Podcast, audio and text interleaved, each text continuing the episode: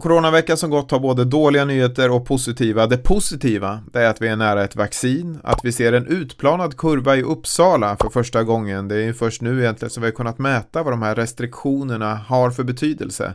Det är positivt. Negativt, det är att vi ser en extremt ökad smittspridning. Sverige har just nu den snabbast ökade sjukhusinläggningen av coronapatienter i hela Europa. Och det är också därför som vi har det här nya restriktionen med att vi inte får servera alkohol på restauranger efter 22. Men var smittar egentligen bäst eller värst i Sverige just nu. Vi ska titta närmare på flera studier som pratar om det och så ska vi också prata om vad den svenska strategin egentligen är, för det undrar regeringen också. Det här är Coronaveckan som gått, vecka 46.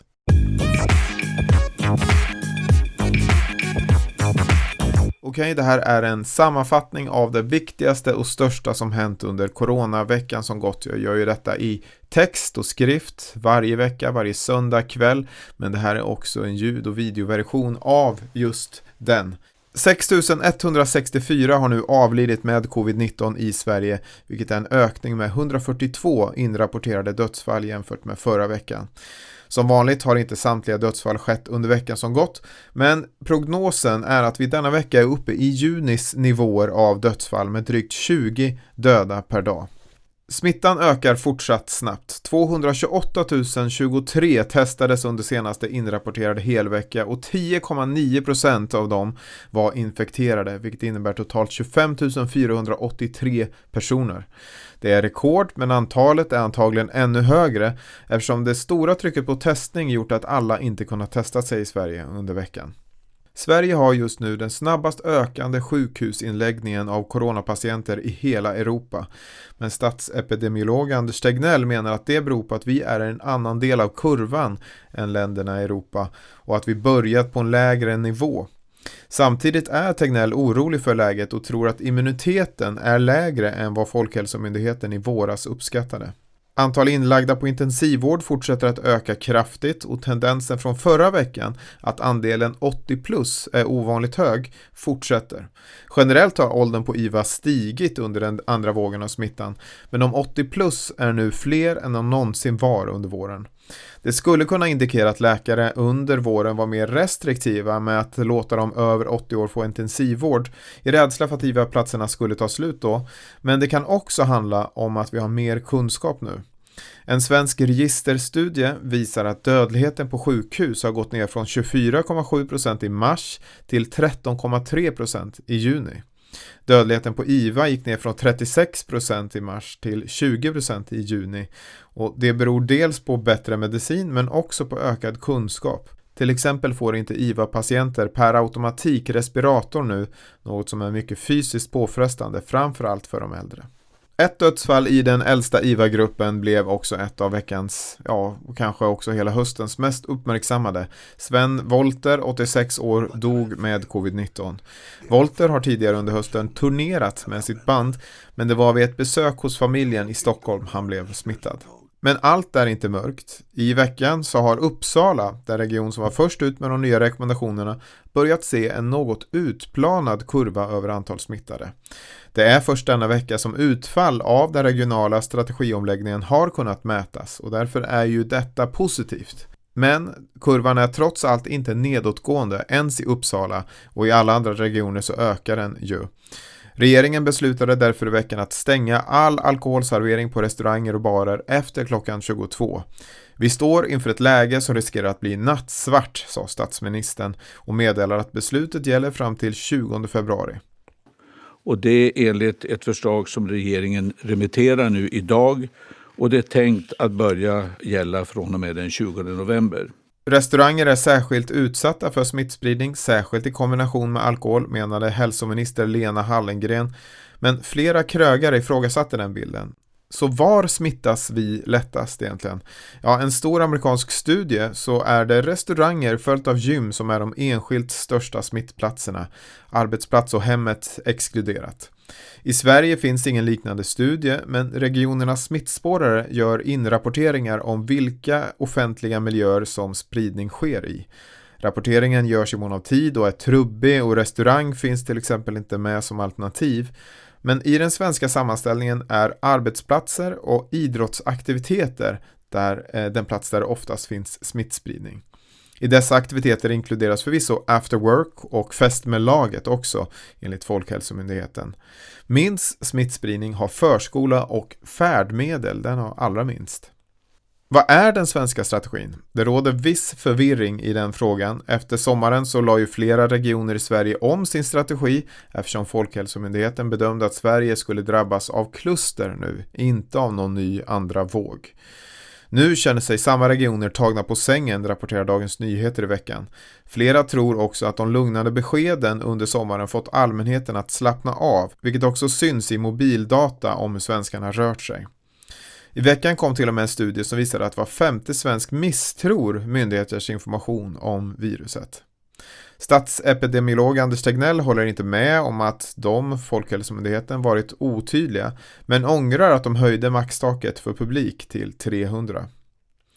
Regeringen har däremot märkt av förvirringen och gav i veckan berörda myndigheter i uppdrag att stärka och utveckla kommunikationsinsatserna. Kort sagt, tydliggör vad den svenska strategin är.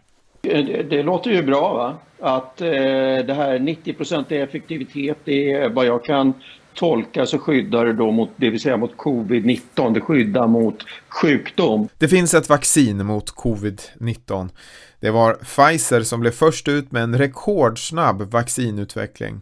Vaccinet ska ha 90% skydd och Sverige kan få sina första doser i januari. Men fortfarande är det många frågetecken och faktiskt är den inte helt godkänd än. Dels är vaccinet känsligt, behöver förvaras i minus 60 grader och vi vet ännu lite om hur länge immuniteten håller i sig. I Sverige finns det till exempel redan 150 återinfekterade fall av covid-19. Alltså personer som har varit smittade, blivit friska och sen blivit smittade igen. Så blir det skillnad med vaccin? Inte heller är det känt om det finns biverkningar. Testet är gjort på drygt 40 000 personer och Pfizer har sagt att de kommer följa vaccineringen noga för att där spåra avvikelser eller biverkningar. Viruspartiklar kan finnas i luften under tillräckligt lång tid för att cirkulera runt och sedan eh, precipitera ner. Är covid-19 luftburet? Ja, visar en publicerad studie från Uppsala Akademiska sjukhus som hittat arvsmassa från viruset i ventilationssystemet. Arvsmassan är däremot inte smittsam och just på grund av det menar Anders Tegnell att studien inte förändrar något i myndigheternas råd. En svensk undersköterska har utförsäkrats. Hon jobbade med coronaviruset i våras men smittades själv och åkte sedan på en lång rehabilitering. Nu har hon utsatts för en regel som innebär att hon hamnat mellan stolarna. Ska regeln ändras behövs ett politiskt beslut som ännu inte har stöd i riksdagen. Nyheten om den här utförsäkringen blev en av veckans största. Handlar det om att minska smittspridningen och se till att färre blir sjuka och att färre också dör. Test före test har blivit en ny trend i Sverige. Unga testar sig för corona för att om negativt kunna gå på fest. Trenden får hård kritik, inte minst givet att 20 av 21 regioner nått eller är nära att nå taket för sin testkapacitet. Samtidigt menar den italienska läkare som var först att upptäcka coronaviruset i Europa att masstester kanske ändå är fel väg att gå. Dels för att det missbrukas, dels för att det är osäkert. Istället så borde vi fokusera på att självisolera. Folkhälsomyndigheten vill dock utöka testerna ännu mer i Sverige och regionerna menar att de kommer ha bättre kapacitet inom några veckor. Till sist några nyheter i korthet från veckan som gått. Folkhälsomyndighetens generaldirektör Johan Carlsson får sin tjänst förlängd ytterligare ett år, beslutade regeringen i veckan. Johan Carlsson är 66 år gammal. Region Stockholm fick i våras ta tillbaka 270 000 munskydd på grund av fel, men de som hävdade att det var fel var ett företag som istället ville sälja sina egna munskydd, avslöjade Expressen i veckan. Region Stockholm rekommenderar all vårdpersonal att ha visir eller munskydd även vid enklare sysslor som att byta lakan. Detta är en ny rekommendation som alltså infördes i veckan. Den bedömningen som gjordes då var inte helt urkåkad i eh, förhållande till där, där vi var då. Denna veckan hade det varit helt urkorkat att göra en sån grej såklart. Läkare i Kronoberg anordnade en halloweenfest på regionens bekostnad men under festen blev flera personer smittade och på grund av det fick vårdplatser ställas in. Regionen har nu bett om ursäkt. Det muterade coronaviruset som hittats i minkar i Danmark har ännu inte hittats i Sverige. I Sverige har det höjts röster för att stänga minkfarmar, men det också av andra skäl än för viruset. Astrid Lindgrens Värld kan gå i konkurs nästa år. Det meddelar företagsledningen som säger att i maj måste vi öppna, annars väntar just konkurs. Moderaternas partiledare lämnar sin karantän efter att nu testat negativt för coronaviruset. Stefan Löfven gjorde samma sak i veckan, men Centerpartiets partiledare meddelar nu att hon sitter i karantän i väntan på testresultat. Och till sist, den tyska regeringen har gjort en reklamfilm som ja, är genial. Kolla här. Was von uns erwartet wurde, das einzig Richtige. Wir taten nichts. Det var allt för coronaveckan som gått. Uppskattar du detta får du hemskt gärna stötta på patreon.com Emanuel Karlsten. Har du inte råd med 20-30 kronor i månaden får du hemskt gärna tipsa en vän om du tycker att det här har varit bra. Det är ju trots allt för att det ska vara öppet och för att man ska kunna sprida som detta görs. Tack igen, ha det så fint, vi ses.